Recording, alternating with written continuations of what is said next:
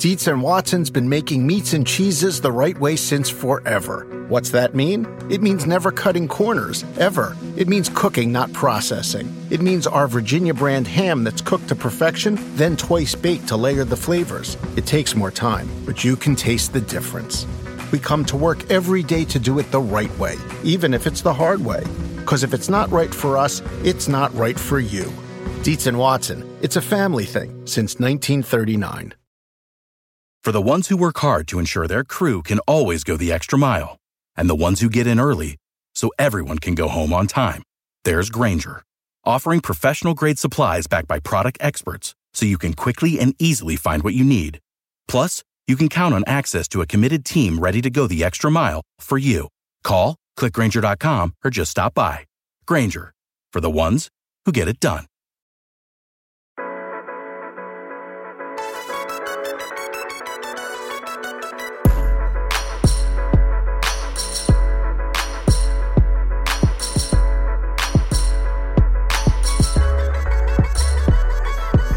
Hello, everybody. Welcome to the Roto World Football Show. I am Patrick Daugherty, joined today by Kyle Dvorchak and our newest employee, Patrick Kerrane. Uh, no, I'm just thinking um, How are you doing? Is that how it works? If, if you leave too long, you, you get back and yeah, you, lose, you lose seniority. We've been to- trying to tell that to Denny every time he leaves. Hey, Yeah. but you're back of the line.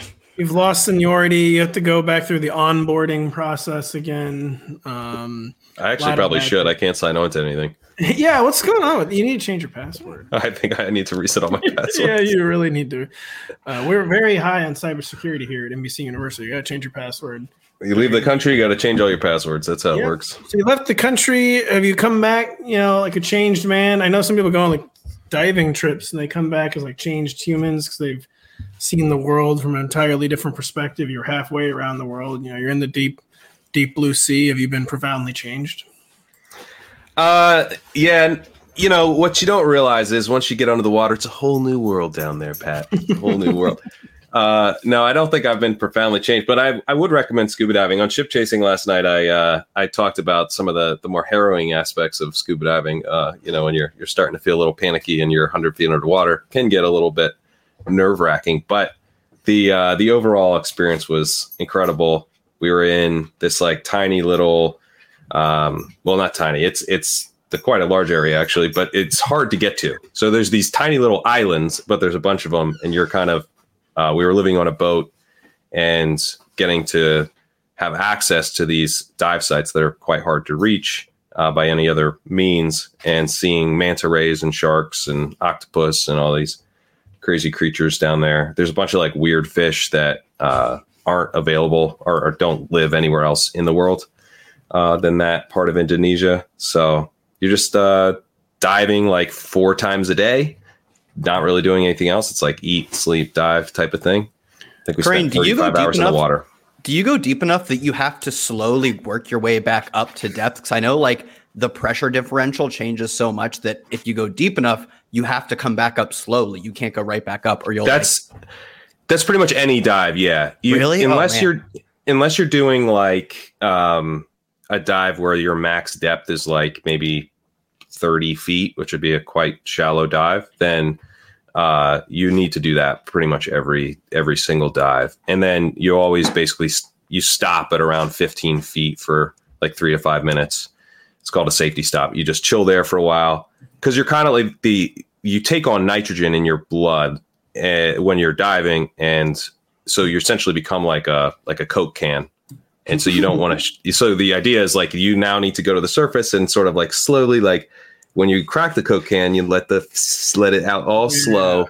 You don't want to shake yourself up and then burst to the surface, or you will uh, yeah, the first guy to learn that. get something called the bends. Shout outs to that guy. gonna say I, Kerrane, yeah, because you were telling us before the show that you're ill.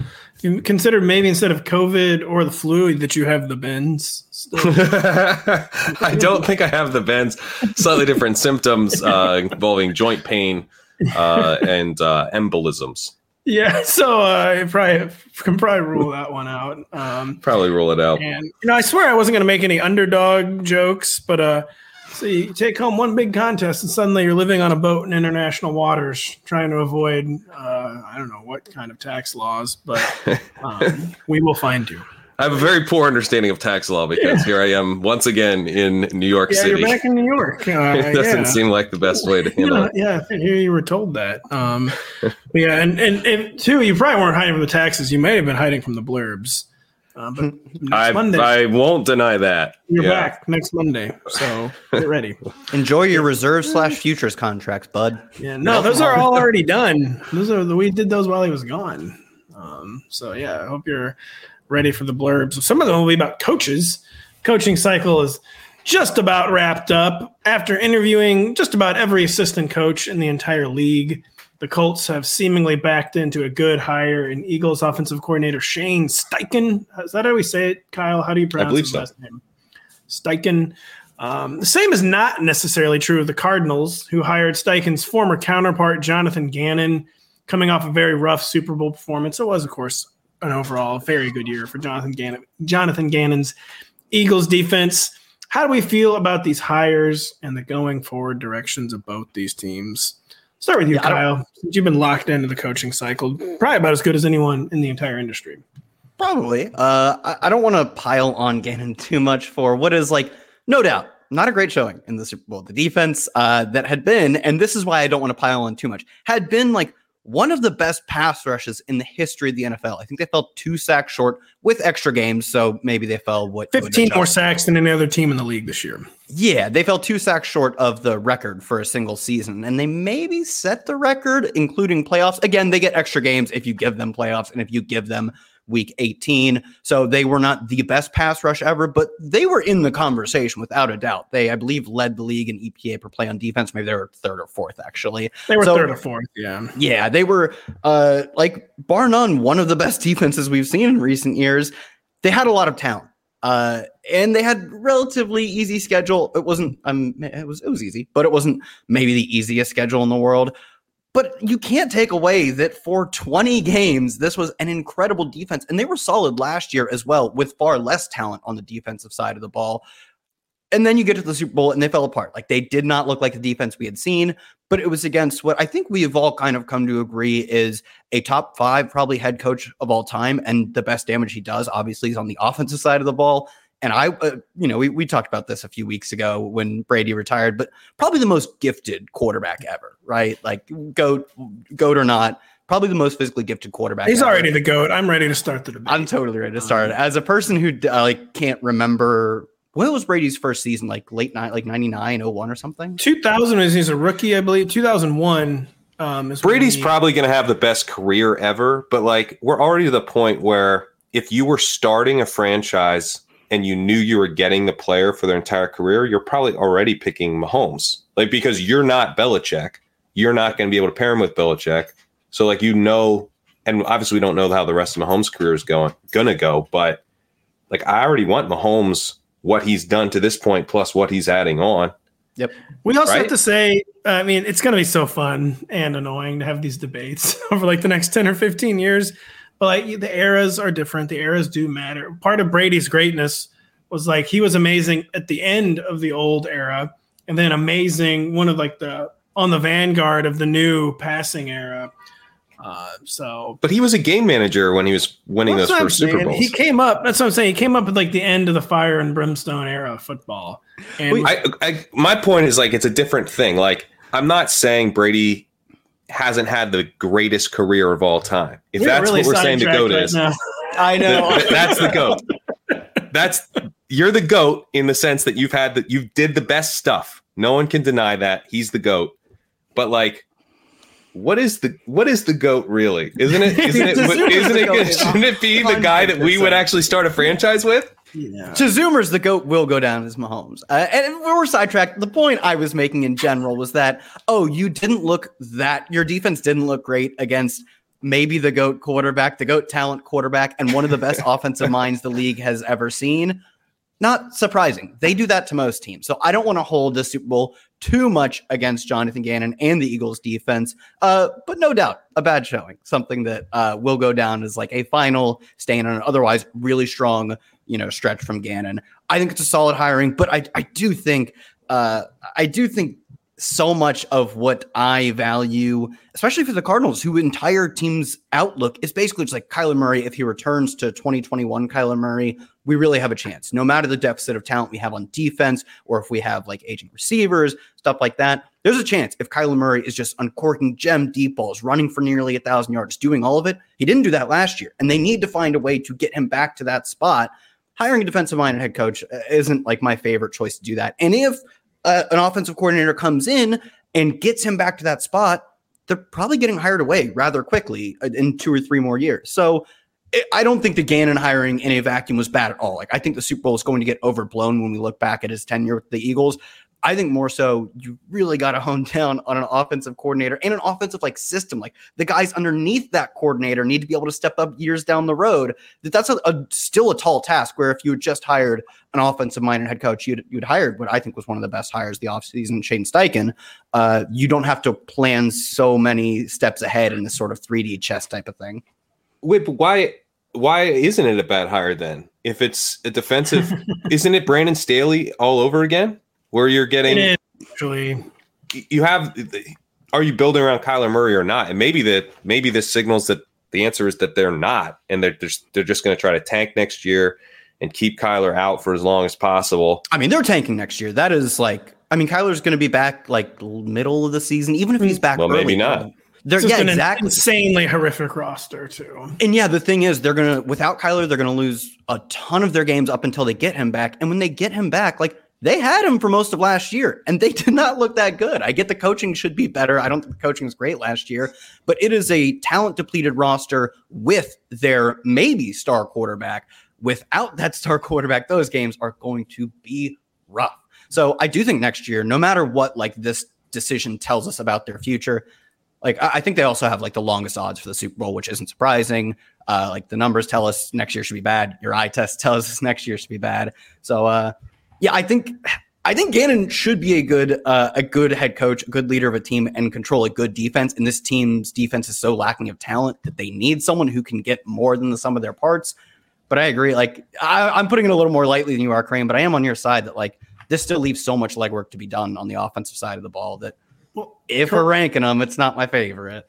Kerrane was kind of getting at the point that was like the wrong archetype for the hire. Just forget like the individual person, like the wrong archetype and I think it was the wrong archetype for like a different reason too. Like for both reasons. Like whenever you have a franchise quarterback, especially like a beleaguered one, uh, it needs to be an offensive mind. I mean, his his extension is like just now kicking in too. So this they're committed to Kyler at least two or three more years. And like, why would you not pair him with an offensive minded head coach? But I also just think, I mean, we I don't say this very often, but I've made this point before. I think they absolutely needed like a retread head coach, a retread. Is it retread? I think it's retread, right? Tread, yes, yeah. They need a, a retread head coach. They need like, a coach who's failed before. Is the they thing. need a coach? they actually they just need a coach who's like proven like as a leader of a football team because like Kyler Murray is clearly was a problem last year with the coaching staff and like they need like another like center of power and like they need someone just like who can stand up to the quarterback, I guess, and like to me, they interviewed Brian Flores. I had no idea why they didn't hire Brian Flores, who is Jonathan Gannon, except we've already seen him as a head coach put together elite defenses and with personnel that was like not amazing in Miami. It's not like it was bad. Like if they were going to go for a defensive minded hire, although like, I mean, it was so people were pretty, pretty shaky on Tua coming out of the Flores era. Like, I, no, if you're yeah. trying to like restore faith in a young quarterback, I don't know if I. I it's I'd true, but me, but that's another thing. Eric Kyler was like confident enough to go toe to toe with Flores. I think they could have established like a yin and a yang, and he was much more established than Tua was, um, even though he's had some some setbacks and some foibles. Kyler, where I actually thought they could have established like an equilibrium with each other, but now you have a guy who's like never led a team uh, like who's not doesn't seem to be a fire and brimstone type personality. Where Flores is like a very old school personality. Like I actually thought they were like the perfect place for Brian Flores to get his second shot as a head coach. But instead, well, I'm actually surprised. It makes me wonder, like, why Gannon took the job uh, on some level. Like, you know, if you're Brian Flores or a retread coach that you know you're looking for that other opportunity, maybe you're not sure if another one's going to come along. Um, that's one thing. Gannon probably would have had, he, I, you know, the Eagles look like they're going to be good again. Like, take that chance. So I guess that's true, but like this is a, a franchise that like, what is the plan? You know, like uh, yeah, they, are going to be tanking. They're not good at that part.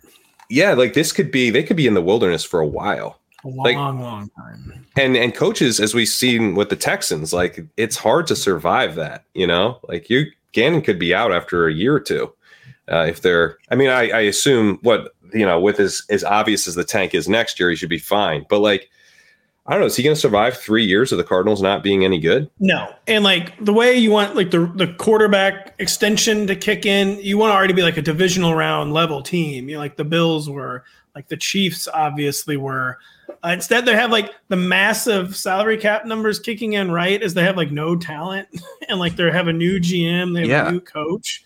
It's horrible roster construction. And just going back to some Gannon truthing a little bit, you know, going into the Super Bowl, it was a storyline like I know the Eagles defense has been great on paper all year, like great with the eye test all year, but like how they faced such an unimposing slate of quarterbacks. Like Mahomes, it's not like Mahomes is a unique challenge for anyone. Like he just light he's lit he's lit up so many elite defenses. Like you really do get a dispensation. But it is funny, just like a storyline people were monitoring heading into the Super Bowl comes to fruition. It's just kind of like how great clearly they were above average defense, and uh, clearly they were top ten defense. Like, was this defense as good as it actually appeared, or was it a product of a schedule of Daniel Jones, Andy Dalton, uh, Dak Prescott, who they lost to because they were starting Gardner Minshew, Justin Fields, Daniel Jones. I don't even remember who the Titans started. Uh, the well, Eagles. they played. You said Daniel Jones twice, but that's not true. They played uh, Davis Webb one of those times. Oh, that's right. exactly. That's right. That's right. That's right. Uh, Did they play uh, Cooper Rush early they, in the year? They did. They played Cooper Rush. They played uh, the Steelers. They played the Texans. They played the Commanders. They played. Oh well, which Colts. which my bad God. Steelers quarterback did they play? Because that would maybe change my mind. I believe it was that game. Uh, where was the other guy? Kenny Pickett, whatever his name is. Oh, I think was that a Trubisky? Because that was fairly early on. Uh, it was Halloween. I'm looking. Doesn't matter. At the end of the day, doesn't matter. really they they completely crushed the Steelers. That was. They, uh, yeah, they might have seen both because they beat them so bad. Oh, was, yeah, I remember that. Was, was Kenny Pickett. No, Najee Harris completed a pass this game. So did Chase Claypool. Uh, wow, Steelers were down bad that day. uh, you love to look back and find these box score Easter eggs. So we're a little dubious on the Gannon hire. Do we like the Steichen hire though for the Colts? Who again interviewed like without exaggerating like 13 or 14 people. Do we like? And they got to the rare third round of interviews. Most teams get through the second one and they're done. Uh, I, I, was I was pretty confident we were getting Jeff Saturday at some point, and uh, God it seemed like he was trying. To, it seemed like Irsay was trying to wait out Ballard and get his Saturday result, and he failed. Yeah, they they also maybe maybe were trying to wait out the Super Bowl, but uh, to me, to me, it looked like it was uh, how far. It's like what the Texans have done uh, up until this year with the Josh McCown thing. Can we get away with it? Let me. T- no, no, no. Okay, no. The stove is still hot. We can't do it. They float a trial balloon, and the U.S. Air Force immediately shoots it down, even though it's a hobbyist balloon. Uh, I like this hire a lot. I, I joke about them nearly making what I think would have been a bad decision for the team's long term outlook. But this hire, I mean I, I, all credit to Jalen Hurts for being the elite quarterback that he is and capitalizing on uh, both like his physical and mental talents. But part of that comes down to the coaching that helped him get there as well. And it is impossible. We'll never be able to entangle what of his growth is on him versus his his coaching setup and the people around him.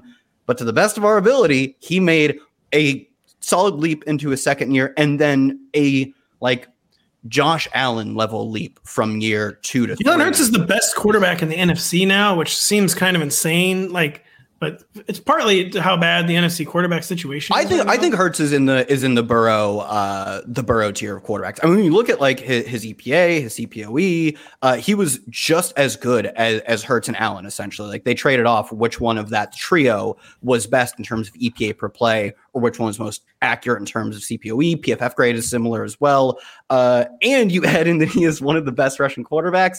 I think uh, another sidetrack. Luckily, we don't. You know, there's not football. I was I was in Indonesia. I was in Indonesia for this, but but my my understanding is that like there was a couple like bad calls away from Burrow being better than Mahomes. Is that not how uh, the the I- NFL media was handling itself? That is Uh, you missed gonna the part after the part where Burrow was nearly the best quarterback, where again he was.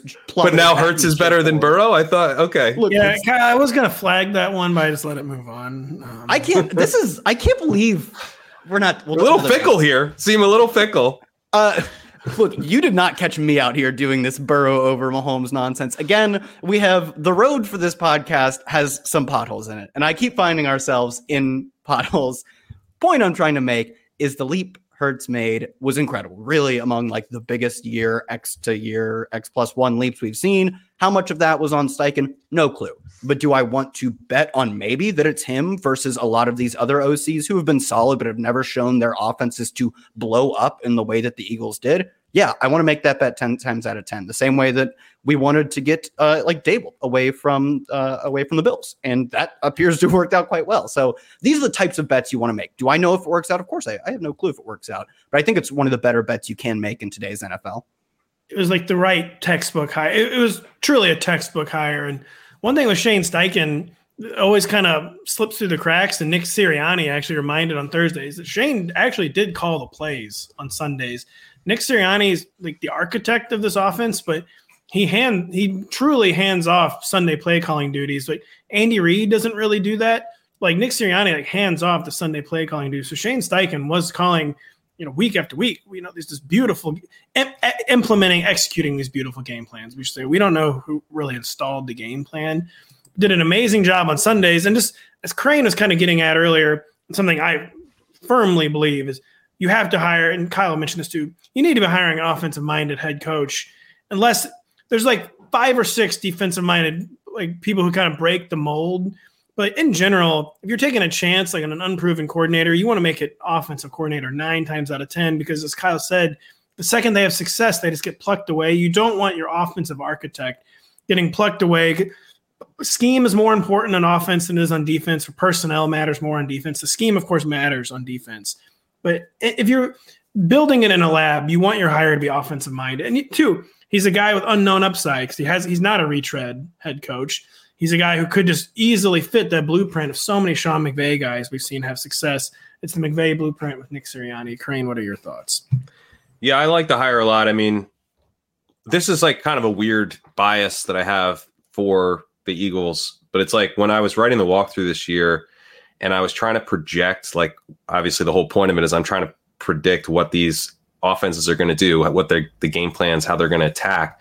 And the Eagles were pretty easy to predict. Like they they you look at what the matchup was and you know, it's like, huh, like they're they're gonna might have a hard time against this pass rush. I best I bet they'll they'll feature some shorter passing to Dallas Goedert and DeVonta Smith on screens, or you know, wow, this is a really big mismatch with the run game. That we this could be a Miles Sanders week, or you know, man, there there were a couple times where it's like they should be able to have their way downfield, and then AJ Brown would have these blow up games, and so you know, just that that like they were kind of doing what it appeared to make sense to do on paper, made me kind of like them because uh, you know it made me you know they doing what I thought they do. So I'm like, wow, they're so smart.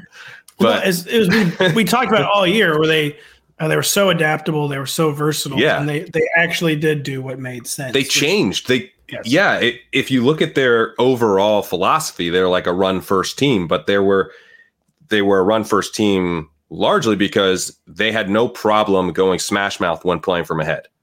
But there were lots of times where they were in competitive situations or early in games and they were airing it out. And they they were not afraid to pass the ball. They're not afraid to be aggressive. We saw that in the Super Bowl. Not afraid to attack downfield at all.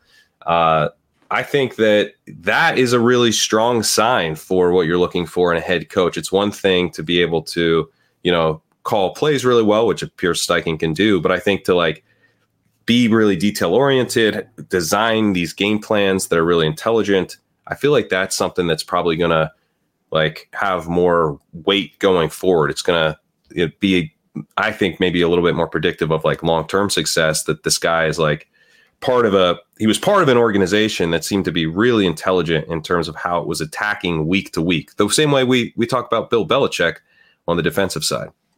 Yes, uh, he checks all the boxes. I mean, it, he could fail spectacularly. We know how this goes, but hiring a first-time head coach, I feel like Shane Steichen basically checked every single box. Smaller cycle it- than usual. Sorry, Okay. just uh, I'm just curious on your guys' thoughts on on what it might mean for the Colts. Like, do you think that this like is a basically locks in that they're taking one of the rookie quarterbacks? Yeah, they basically already said that on accident. In their press Yeah, conference. Irsay and Ballard were doing some, you know, end of season interview. I don't know, whatever their interview they were doing.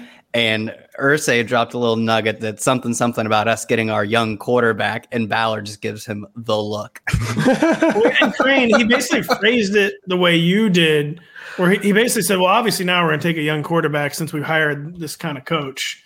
And uh, yeah, Ballard had seen a ghost.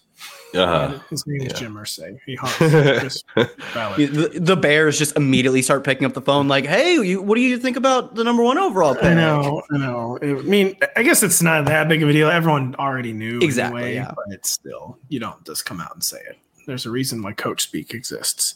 So yeah, they're taking a quarterback, Pat. Yeah. Um, Irsay seems a little tired of the 37 year old uh, last my you know one last job gunslinger. you know, like this guy's going in retirement, but his buddies convince him to do pull one more robbery.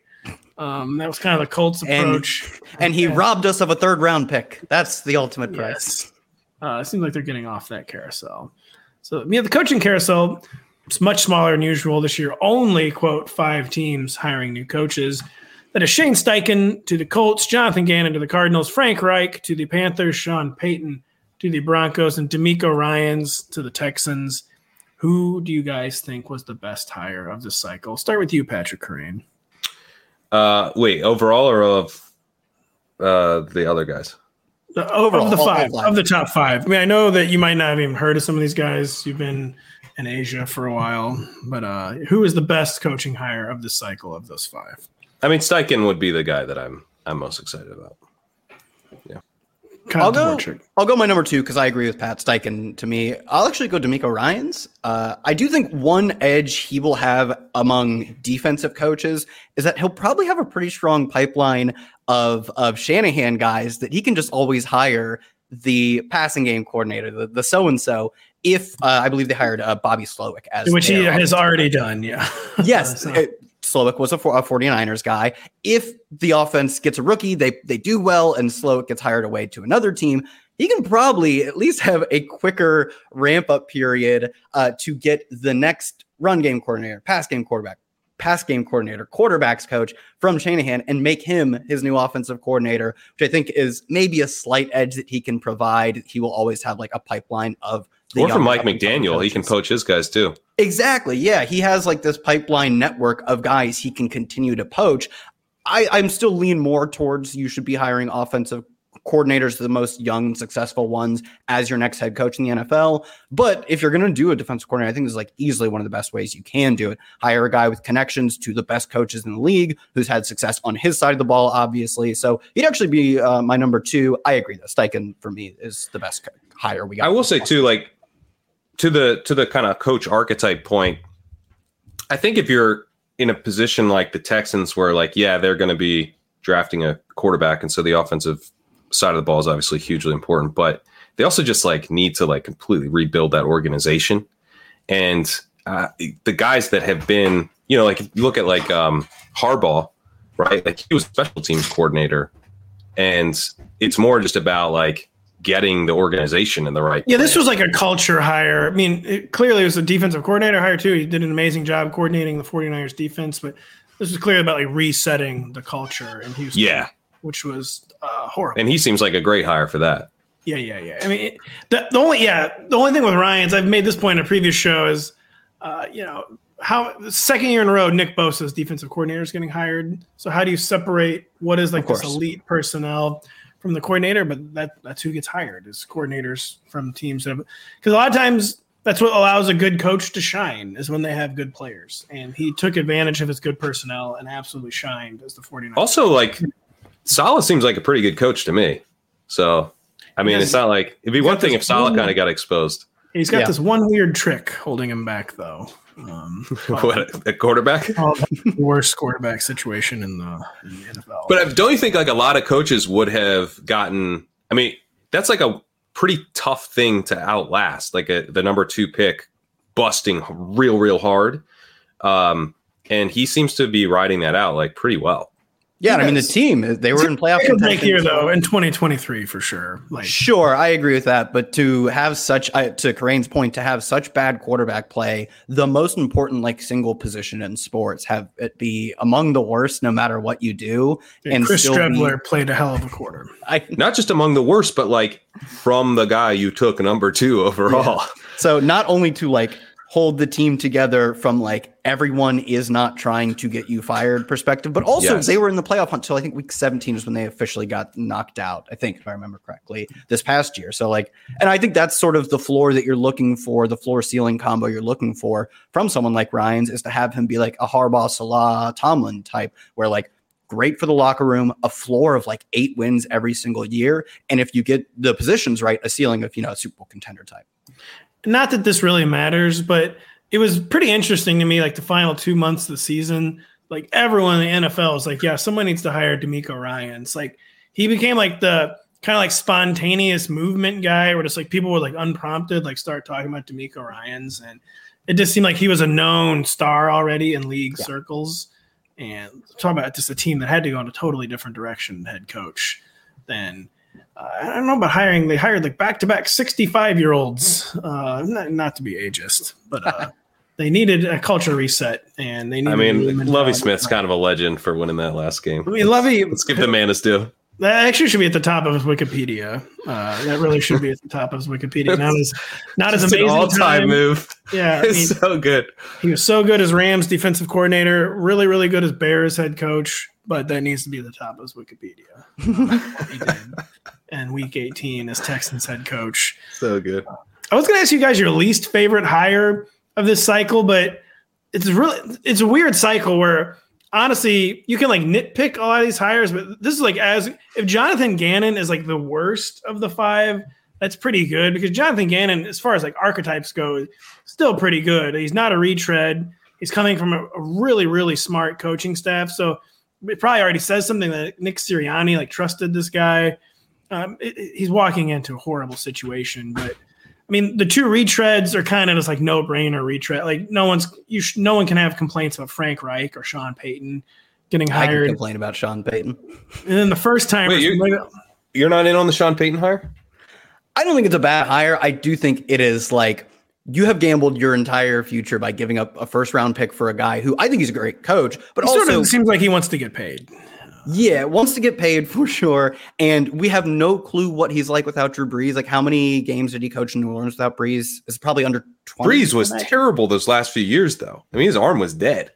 I mean, like the team wasn't great then, He though. did say so, that now that he doesn't work for NBC anymore, Pat. I mean, great, great, great at broadcasting. Uh, first couple of- no, No, I, I think I mean- Payton's fine. I think it's just so risky to say, uh, you know what this team needs right now? Now seeing that Russell Wilson was terrible last year, uh, a deficit of talent in the future. That's what we need is bringing in less good players. The the trade off is you bring in a really good head coach. So I do think like you have bet so so so much that Russell Wilson is who he was in Seattle, and that wasn't uh, a part of the structure he was in there, and that Sean Payton. See. I don't uh, see. I don't see it that way. I think you're if you're sending the pick to get Payton, I think it kind of gives you more like flexibility going forward because now you've kind of bet on this additional thing, and so like if Wilson stinks next year, which is a good chance he does. Then, like, you kind of now have this new out of like moving on from Wilson. Now you have the cover of like, we brought in Payton and he still stinks. You can move on from Wilson yeah, maybe you're like kind of out there for a while, but there's this like we They're have Sean Payton coat of paint on the franchise that, that you're not a complete disaster.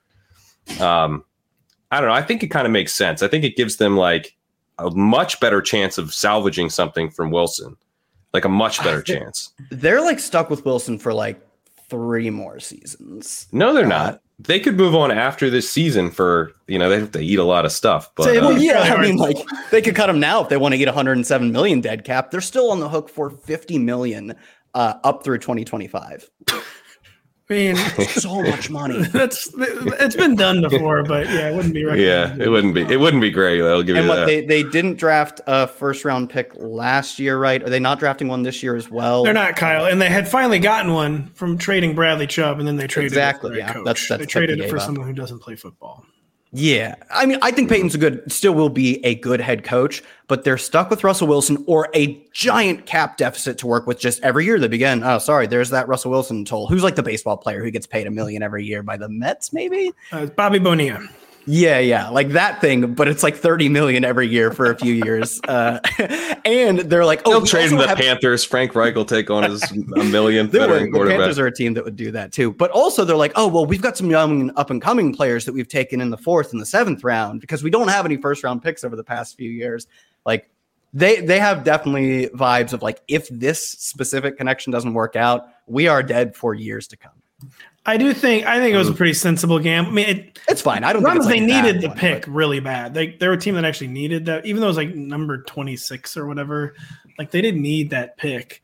Uh, but Sean, I mean, as bad as Russell Wilson was last year, I mean, I do think a lot of it was the coaching. A, there's no one to rein him in. Like Sean Payton is as established as it gets. Will rein in whatever was going on with Russell Wilson was apparently like using like the wrong audibles and so like Mhm. it seemed like not prepared. But you know who was also not prepared was the coach, Nathaniel Hackett. Just seemed totally unready for the moment. Didn't meet the moment whatsoever. I mean, it was the classic. They couldn't even get the plays in. Like that kind of stuff's just not going to happen with Sean Payton. Like so, Sean Payton's a great hire. Pay him twenty five million dollars a year because he's going to get the play in. You know that's why you Yeah. want to hire. Uh, Hey, no, good news I, is uh, I think it will be better Payton's- than that. Payton doesn't count against the cap. Coaching uh, hires don't count against the cap, and they can afford it. I think they're owned by the Walmart family now. So They are. Uh, they are. They can afford to just wantonly waste money on a coach who seems, frankly, maybe more interested in fishing than coaching at this point. Well, let's not. Let's hope not. That would be uh, that would That be would pretty be tough scene for the Broncos. quite be, I mean, it'd be kind of amazing if Payton is also washed. I know it would be so good. It would be so so so so good. 'Cause He hon- he seemed a little checked out the final few years in New Orleans. 'Cause, You know, Well, Every- don't let him have any control over the cap no, and because just eh, beyond that, Pat. Too every year there's rumors like, oh, Sean Payton might get traded. Like, wow, I'm not sure if a coach should keep leaking that he wants to get traded every year. um, yeah, so, uh, the man gave Taysom Hill way too much money. He Do not did. let him anywhere near the books. man, yeah, the Saints books are uh, cooked. If you've looked, uh, getting ready for the off season, Can we? Uh, can I throw out a, a potential worst hire of the you can. of the uh, hiring cycle? Brian Schottenheimer is the OC. I, love mean, it. that I is almost looked that at real OCs, rough. This is a good one. That- uh, unbelievable. What is happening? I mean, like, I actually feel like maybe we're not freaking out enough about what's going on in Dallas. I Uh, mean, you mean the guy who unlocked Russell Wilson before we turned out he was never good at all? yeah, yeah. yeah, you know, people forget about Schotty in Seattle, but go on, go go off, man. Pat. Well, I mean, it's just a sign, right, that it really is going to be McCarthy. Like, if McCarthy wanted to just like completely ensure that he was going to have total control over the offense, like you bring in Schottenheimer. I mean, no one is going to be clamoring for Schottenheimer to have more control over this offense. So it's kind of a genius move by McCarthy. and uh, unfortunately, we're I, every concern that we had after you know McCarthy's taken over uh, from Kellen Moore, what this offense is going to look like, I think is reinforced by the Schottenheimer hire. And God, they they were already kind of too conservative. They're already the run first team. Um, I think they they could be really bad. The Cowboys could be really bad next year. It's gonna and like maybe like a huge bummer for fantasy. It'd be a huge bummer, but it'd also be Kliff's gone, Jeff Saturday's gone. We need a new hero to emerge to make fun of and tweet about every That's true. He's That's a good true. candidate, yeah. Mike McCarthy is probably Hopefully, he's hopefully there. Payton is checked out. He would be a good candidate because Payton checked in, showing up to work every day, putting in his hours. It should go well. Like he was a really smart, creative coach with the Saints. A checked out head coach, there's almost nothing funnier. Like the Urban Meyer scandal after scandal after scandal was like my favorite era of NFL football, and it wasn't See, I based on didn't. I didn't even play. enjoy it. It was too bad. I loved bad. it. I Fisher Jeff Fisher was checked out with the Rams, man. That's, That's the level checked I. out. That's I a good prefer. checked out. Yeah. Fisher was so so so checked out. They hired him 'cause like, listen, man, we're moving the team. Just like I don't care. Do you remember in Hard Knocks when the team like dropped him off at a at a bus stop or something and just left? With the very in the very end. like, I forget exactly what it was, but there's like a thing of like him and his wife, I think, and they're like waving goodbye to the team, and they're I guess they're like going to LA or something. It's just so good. It's Yeah, I so good. that, it sounds like They, something they, you have to they dropped him on a farm upstate or something. They, oh, come on, man. That's that's future Michigan Panthers head coach Jeff. or- Sure, does he still have that job? Or did, does that league even exist yet? What's the Yes, deal? the league still exists. I don't know if he kept the job year over year though. I think he did. Well, hey, in St. Louis, we're getting excited about the XFL, man. The Battle Hawks, Anthony Becht, the season getting going pretty soon here. We caca is what we say here in St. Louis. We love our Yes, we do, brother. Mm, we love our Hawks. So we also love our Rotoworld football show, which will be right back after this. Every season is draft season. Get your Roto-World Draft Guide bundle today and dominate your football, baseball, and basketball drafts. They're packed with profiles, rankings, projections. Order today and get all three Roto-World Draft Guides for the price of two. Plus, use promo code BUNDLE5 and save an extra $5 at checkout. That is promo code B-U-N-D-L-E-5 E for an extra $5 off at checkout.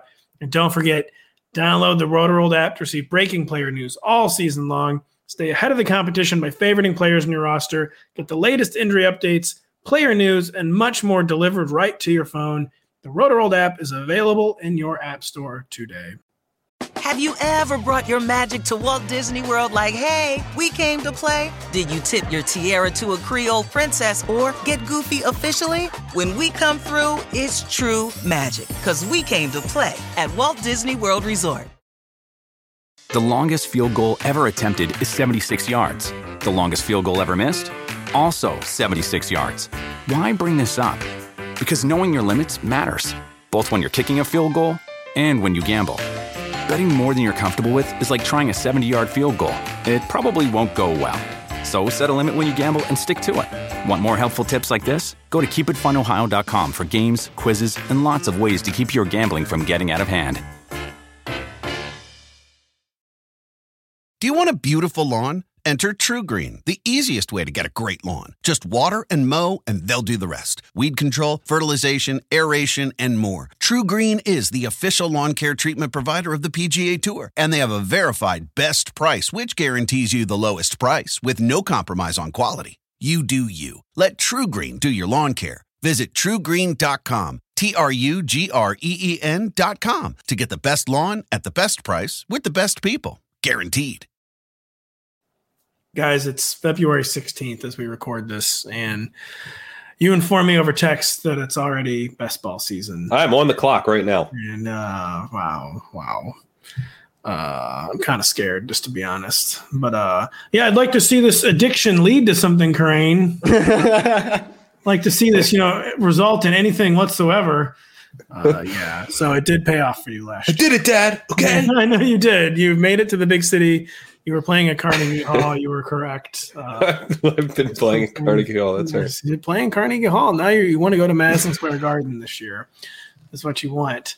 Um, yeah, you inform me people are already drafting, and it's it functions as a pretty interesting look ahead uh, to, to early 2023 drafts, because which will be getting going. So I mean, are already going, but even like normal people will start drafting like May and June.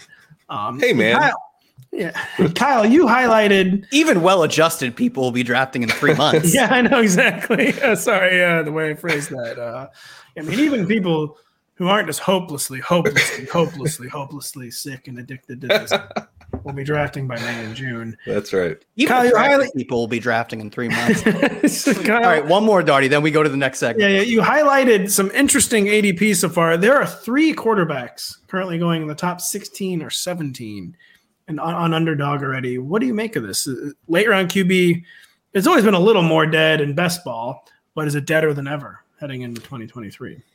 Yeah, I don't think this is like a bad reaction. I don't know if I'll be getting a ton of these players, but like it makes sense, right? You look at even like where, especially in best ball, where the bigger games are really what matters. Like Kirk Cousins putting in his hours and getting you between 13 and 19 every week, even if that results in a good average, the average QB 10 or whatever.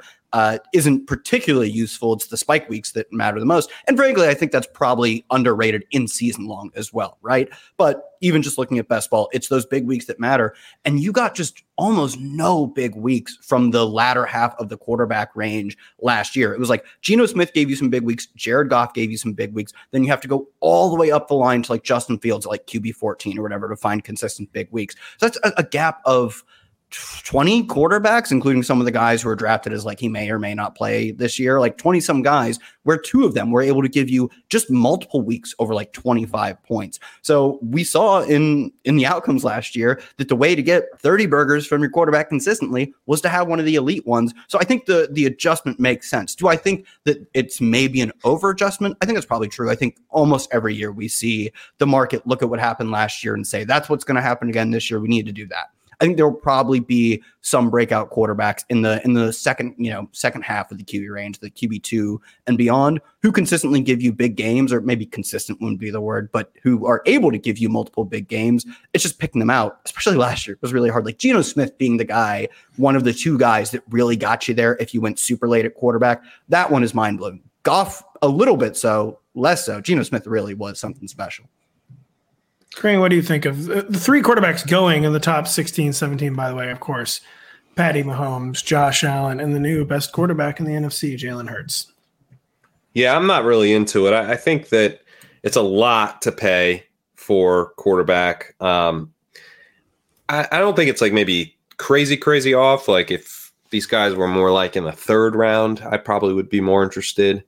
Um, but it is a lot to spend on a quarterback when you know, you can find spike weeks later in the draft. Um, not usually at the very end of the draft, as Kyle was noting, but there's usually there usually is a pocket of quarterbacks kind of going around where Fields was, where Lawrence was, that will provide um, some of those spike weeks more infrequently. But you can use three quarterback builds with those guys. I think three quarterback builds this time of year probably makes more sense anyway, um, because you know you're there's there's way more uncertainty, and so you're kind of giving yourself more more of a chance to have three healthy quarterbacks throughout the course of the the season, and and then fill or get enough healthy weeks because you have three. I mean, so I think what it is is that kind of early on right now, there's so much uncertainty at the top of the draft. People aren't sure who they're they're going to take, and so it's like, well, I know Patrick Mahomes is Patrick Mahomes, so I'm just going to go ahead and, and lock him up at like the 15th pick and then I'll figure out the rest later. But these are very top heavy tournaments that are going on right now. Um, and my my feeling is that Mahomes and Allen and Hurts will be pricier than they were last year, but probably cheaper than they are now. So I'm likely to get my exposure to those ultra elite quarterbacks, or at least most of my exposure later, I think is going to be my plan. Get them when they're going more like the third, maybe the early fourth, something like that and try to be right in these early rounds with the skill players. I mean, because you're getting a chance to, you know, get more skill players than you like the skill player pool sort of getting like you're, you're there's more value in it because there's there's quarterbacks mixed in. So um and because there's so much uncertainty, you could potentially create pairings here that are just absolutely dominant um, in ways that is harder to do later in the summer when we have a much better idea of which skill players should be going at the very top. So I'm more inclined to try to figure out quarterback later, uh, maybe not super super later, but but just you know maybe in those mid rounds, those late single digit, early double digit rounds, um, and and let the rest of the field get their super super early quarterbacks. Kerrane, do you have any of these uh, spiky quarterbacks you're looking at? The only one that sticks out to me is like no floor would be the correct way to put it, but has the potential to be. I'll say this year's, this upcoming year's. I know you're saying. Trey Lance. Yes. Uh, like I don't think Trey Lance has been good for his first two years, but our sample size is small, and also our sample size uh, shows us that he wants to run like Justin Fields, like as much and put up as many yards. He's one that I'm like, I actually don't uh like love dipping as deep to because you get to like Aaron Rodgers, Stafford, Carr. Like I, I these guys have like so as a zoomer, I have just no interest in them. Trey Lance uh, is one who his range of out as wide as any quarterback in the NFL, but that's okay. this is a tournament. We want the guys who can either. I don't care if I don't make my top two in my league if it gives me the chance to make number one.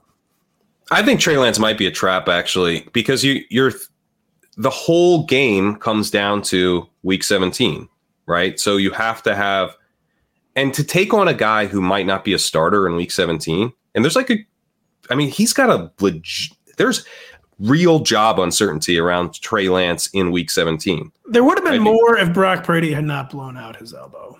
But he'll be it, that's when he's most likely to be healthy, right? Maybe. I mean, this this seems like a year, man. It just seems like a year. And I know. I see. I I hear that, and then I'm like, all this the 49ers talk is like he'll be ready by training camp. So that's just Looney Tunes. Not okay. Yeah. okay. Um, I also But think still, like, like, if we thought- Purdy we comes thought- back, you know, you could have said this end of the about like could have said this about like oh Derek Carr. There's of course Derek Carr's gonna be out there week 17. Of course, like Stafford's gonna be out there week 17. I agree. It's definitely I, I kind of fall on your side a little bit that like if I had to predict a starter in week one that won't be in week 17, Lance is up there. Lance is He's, up there. he's, Any- he's, he's on the list. anything can happen. But I, what I'm what I'm suggesting is why take on additional known risk. Like there's you know there's sort of known risk with Lance. Mhm. There's you know we don't know. Like sure, but Stafford he got hurt, and any of these guys can get hurt. But do you really want to take on a guy like you know Kenny Pickett, who I think stinks? But Kenny Mm-hmm. Pickett's going to be a starter at the end of this season. He's should he be a starter? No, but he will be because they don't. They're not going to go away from him. So and and like in a sense, I'm actually maybe more interested in like Bryce Young than Trey I'll- I'll Lance. do like. Bryce I'll Young starting week 17 next year, and probably very early into the season, he will be a starter as well. Because obviously, if the guy doesn't start until week nine or something, that's going to probably kill the team. You need to have points from the you know where you're taking him. Uh, he got an ADP of 125. You probably need points pretty early on in the season. But I think you're going to get it with Bryce Young. So I think Trey Lance right now going ahead of Bryce Young. Um, I'd, I'd probably rather take Young. Uh, I'm just looking through CJ CJ Stroud currently going ahead of Mac Jones. Tough scene for Mac Jones there. Um, Brock Purdy currently going ahead of Jimmy Garoppolo. Uh, man, Will Levis going ahead of Ryan Tannehill. Real tough scene for Ryan Tannehill. Real, real tough scene for Ryan Tannehill. But it's gonna be crazy at quarterback. Uh, one thing, one of the players, Patrick Kerrane, Patrick Mahomes, is going in front of. Uh, Patrick Kerrane is currently Freudian slip. I know the 16th overall. Hey, similar level of accomplishments in 2022. Hey, they both, Both took world home. champions. Both Out of took it football. home. he's, he's got two now. He's got two. So B- Bijan Robinson is currently the the 16th or the 14th overall player. I can maybe see why early drafters are com- more comfortable going with Patrick Mahomes ahead of someone where we don't even know what team he'll be on yet. But what do you guys think of Bijan being almost a first round pick? Like, is it just worth it? Because the, the potential upside is just so monstrous. I mean, like, the range of outcomes include, you know, being, I don't know, maybe the RB1 overall. Or is that just way, way, way too aspirational? Uh, whereas Pat said, you're trying to really like, like, like so much uncertainty in these early rounds, you're really kind of just trying to hit uh, skill player home runs. What do we think about Bijan? I think Bijan's he's, he's an awesome prospect. he's a real good. Yeah. So what I, I was talking to Ben Gretch was making the point, and Pete Overzet was making the point last night that he's probably in most scenarios, Robinson will probably fall a little bit from here. Um, you know, the NFL draft never really goes how we want it to go, right? Like teams, and then we and then we forget later. But like D'Andre Swift went to the Lions when they had on Johnson, and it was like, God, what? Uh, it was such a headache. And then now it seems like, well, obviously Swift was going to beat out, but Swift was Swift is very good, and Johnson wasn't as good as we thought, and and all this stuff clears up in ways that then like makes us forget what a headache it was in the first place. Jonathan Taylor went to the Colts when they had Marlon Mack, right? That cleared it. I mean, Mack gets hurt. Taylor's a superstar. That, in retrospect, seems like why would that even be a problem? But something like that is is I would say the most likely scenario. It's never qu- going to be quite as clean as Najee Harris going to the Steelers. The Steelers like signaling that from the very first days of From the offseason. January, yeah. Yeah, and then announcing basically they're going to give him every touch and then doing so. You know, um, now imagine if Harris was good. You know, so it, it rarely it rarely works out like that. Um, obviously, if a situation like that materializes, kind of like a Zeke Elliott to the Cowboys, a, a Harris to the Steelers, Robinson could be a top five pick. Um, I think Robinson would like defensively be the 101 in a situation like Elliott to the Cowboys. Um, Eagles, but I don't think I've seen that one mocked before. They would obviously be leaving. Kyle's been trying to make this happen in the work slack that the Eagles are going to take Bijan. Uh, I hope not, man. He's been trying to I- make it happen. I don't know if I'm pull the trying to make it happen. I Don't think I am Chiefs. trying to. I'm trying to uh, ease the blow when it does happen. I don't want it to happen, although it would be great, dude. Who would be- cares? Yeah, make a luxury pick. Who cares? Just do it. Like, I mean, don't it's. I'm I not said don't pull a Eagles. Chiefs, then that's unfair because he's. It'd be like if they took JT instead of CEH. But uh, yeah, exactly. Uh, imagine if the Chiefs took the best running back in the class instead of uh, the guy who lost out to like Damien Williams and To, uh, had fallen behind Rojo by the end. he sure did. Two rings for Rojo, by the way. Two Super Bowl rings. Don't forget it. Good God. Uh, yeah, I mean, his Same number range as Mahomes. outcomes. Just saying. It's true. Facts are facts. Bijan's range of outcomes in terms of where he goes in the draft is so so so wide. Like people are talking about him going to the Falcons, who pick uh, six, seven, or eight somewhere in that range, and as far as down to the Bills at twenty seven. And I have no clue where he goes in between there. He like, even in this analytically like uh enlightened era, he's not falling beyond the top 10 or 12. This isn't gonna happen. Someone's gonna be like, whatever, I don't care. I know he's a running back. I want him for his rookie contract. He's the missing piece to our offense. Someone's gonna do it. He's not gonna fall beyond the top 10 or 12. Is my yeah, the, the analytics movement has gotten us far enough to say exactly what you said. I see this a lot on Twitter. Is like, don't re-sign him, run him out for the rookie contract. Exactly, I'm not yeah. sure you get what I'm saying when I talk, but th- th- forget about it. Forget about it because I see that a lot. But I think that's probably a sentiment that is uh, at least echoed somewhat in league circles as well. Is that like, sure, you can't pay him a ton of money, but you can still spend on him. So yeah, I, I agree. Like he could easily go like six. he just seems like two he's probably the best running back pros- prospects in Saquon, right? And Yes, for sure. Yeah. just not falling outside the top Or JT. I think JT was also kind of at that level. He was he was a little more three. divisive just because he was coming from that Wisconsin system. He already had And the a lot of fumbles. Oh, the fumbles. the fumbles. He had, had a lot wasn't of like an elite pass catcher either, but Wisconsin threw four passes a game, so it's hard to really pin down what those numbers even meant. His yards That was- per hour run were really good, though. He was paying like a Wisconsin penalty, I think, where Bijan is not going to have that problem. Right. And he, he fell to the second round. Uh, and yeah, Bijan will not. So Bijan will not. Um, we also you wanted to mention Tony Pollard, unsigned Tony Pollard, currently currently the RB thirteen. I mean, I mean that feels way too low to me. Uh, I, it I- feels way too low, right? feels way too low with the caveat third down guys does never ever get given like it seems like even if he escapes Dallas which he Third probably down will guys? they don't get they don't get the thr they don't get the bigger roles they just don't um, Third wait, down guys? I'm Wait, saying- hold on. What, what Hold when on, you hold guys on, say hold on, low? Hold on, hold on, hold on, hold on. I'm saying he's been typecast where his primary skill set is still a change of pace, catching passes.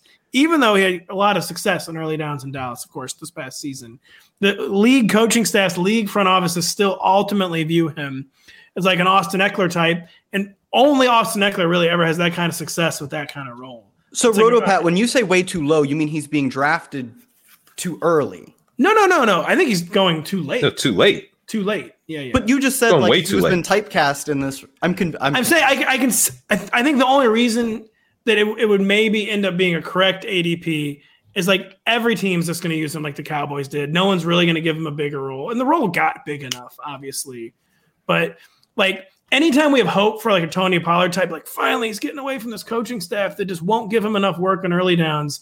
Like the, the, the new team almost always sticks with the same usage. That was the only thing I was trying to say until we got very, very sidetracked for the third time. But aren't they talking about franchise tagging him? yeah, they are. They they're talking about Cowboys say all sorts of insane stuff. I mean, So this, I think, I think his best case scenario, as down as I am on the Cowboys, I think his best case scenario is that they franchise tag him, that they bring back Zeke, and oh, you know, you want you want them to bring back Zeke because Malik Davis season behind Pollard.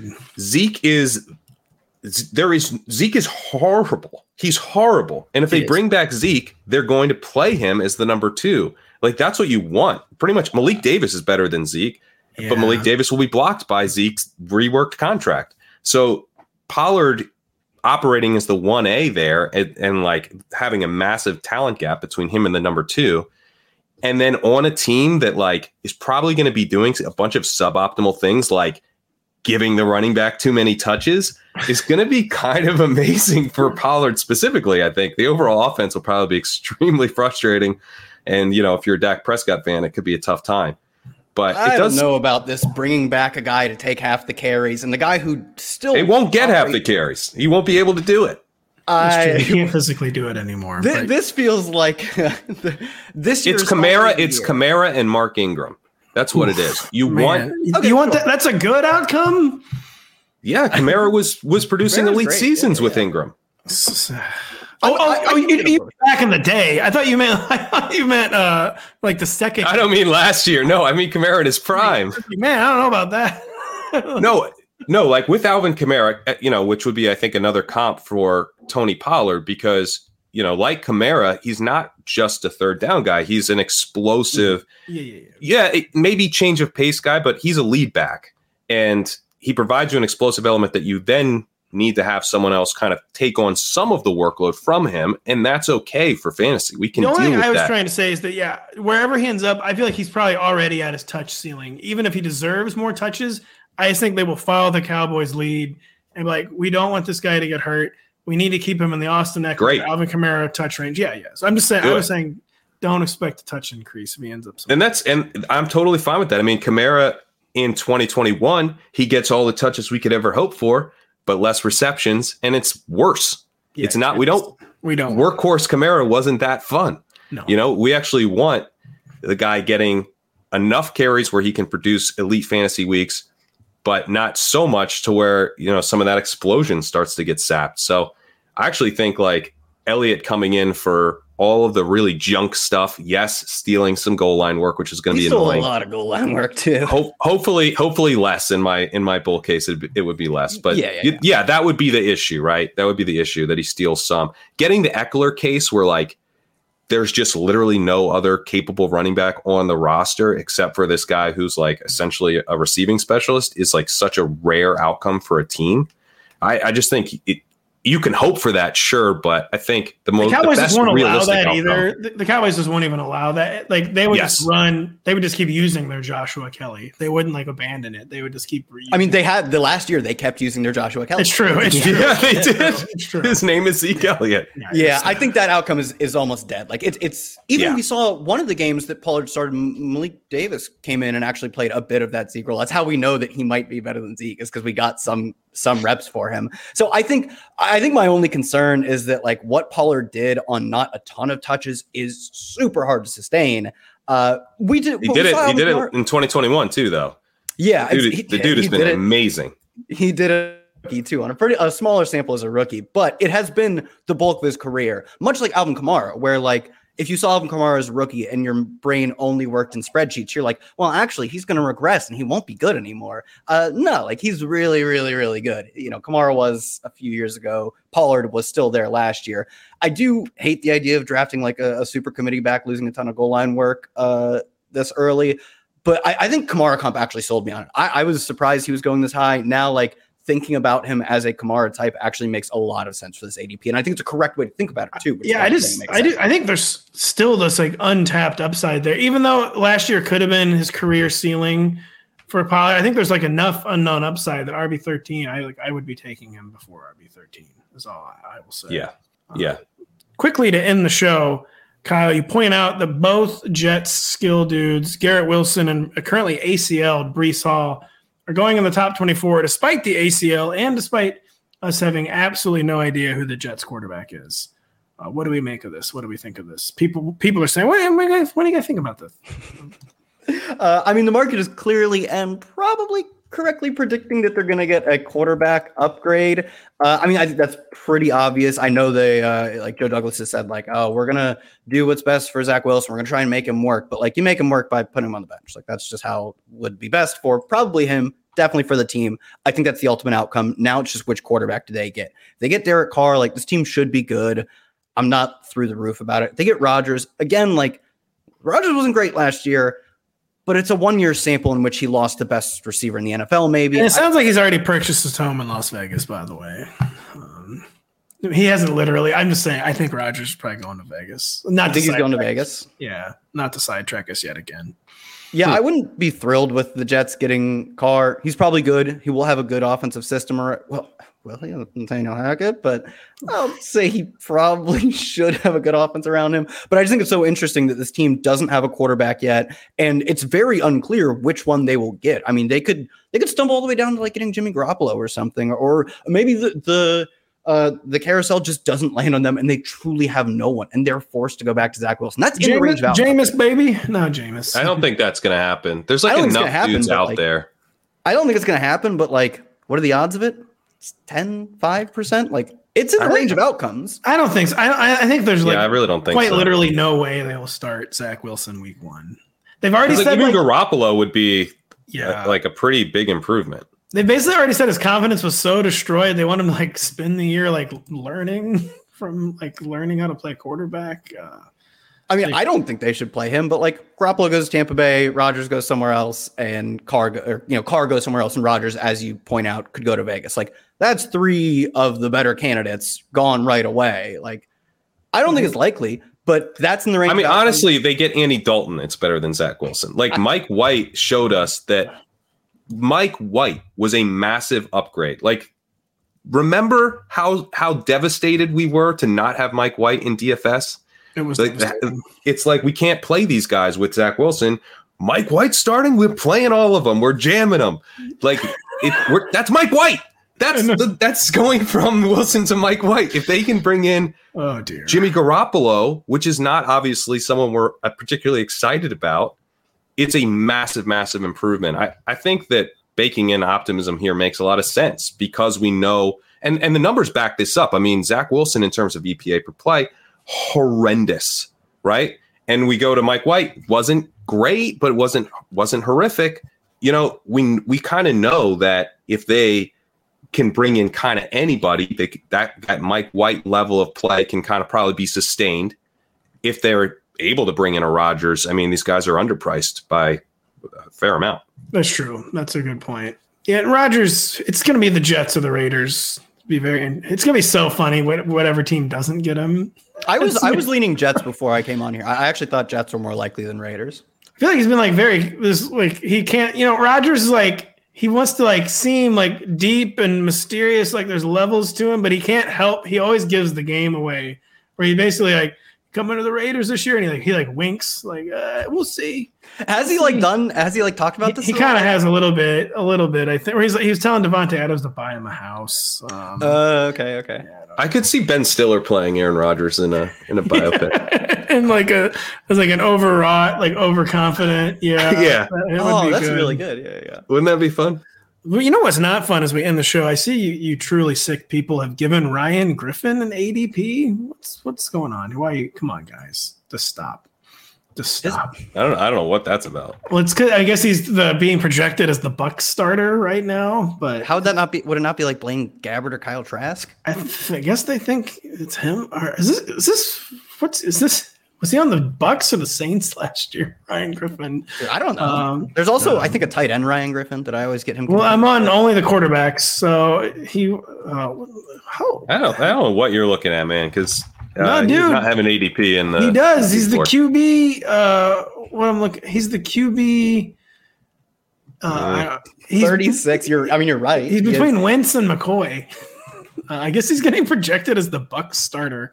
He he, he was on the Bucs. Like, yeah, he's getting projected as the Bucks starter. Is what's going on here. I went straight to the source on underdog. He does not show up with an ADP. Uh, well, on the four for four underdog ADP, he does. Pat. I'm sure he got like drafted once, and it's you can't kick him out of the system at that point. We just Yeah, lump him with maybe that's these it. backups. Uh, I mean, Bucs are an interesting spot though. Uh, not for Ryan Griffin. They're gonna have the worst quarterback situation in the league. I think even worse than the Jets. They just. Seem I like, think they're gonna go retread. They're going like Jimmy or something boring.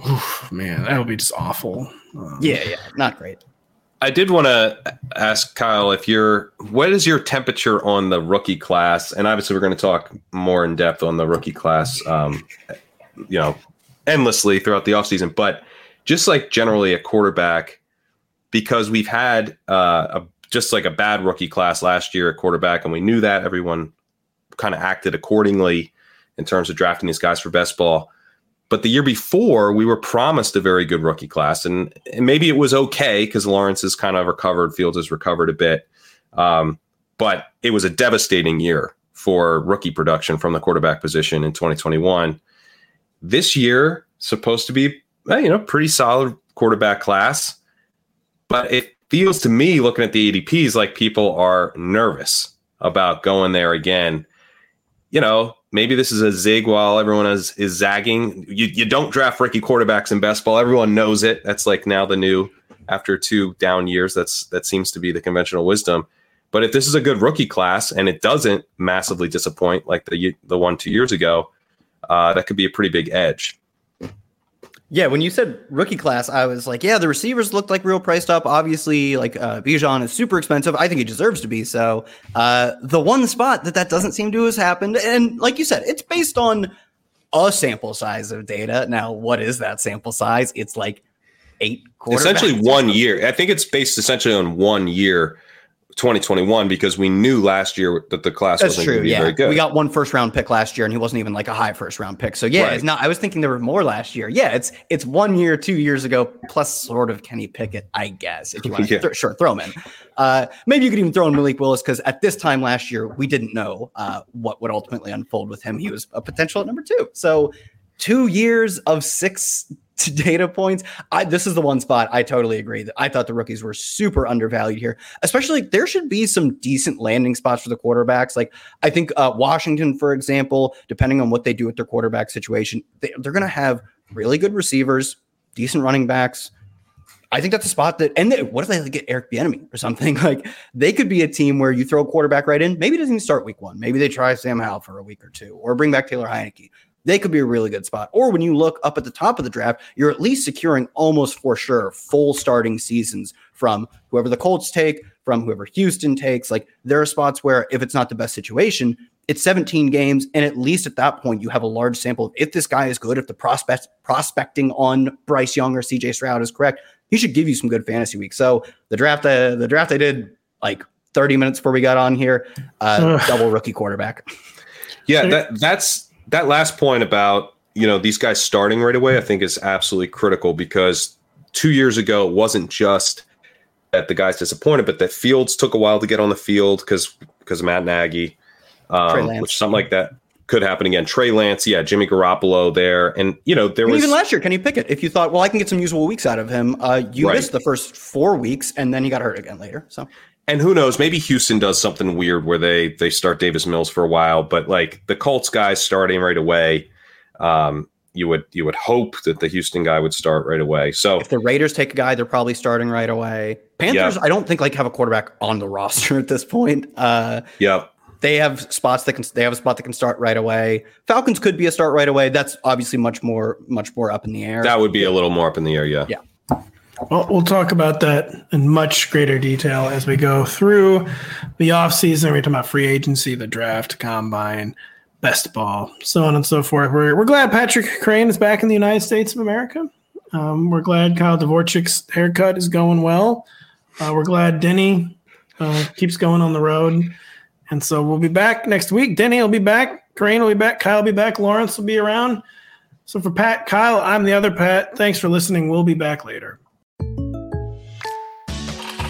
Selling smoothies is what I do. But for small business insurance, I chose my State Farm agent. He's a small business owner too, so he knew how to help me personalize my policies. Like a good neighbor, State Farm is there. Talk to an agent today. The longest field goal ever attempted is 76 yards. The longest field goal ever missed? Also 76 yards. Why bring this up? Because knowing your limits matters, both when you're kicking a field goal and when you gamble. Betting more than you're comfortable with is like trying a 70 yard field goal. It probably won't go well. So set a limit when you gamble and stick to it. Want more helpful tips like this? Go to keepitfunohio.com for games, quizzes, and lots of ways to keep your gambling from getting out of hand.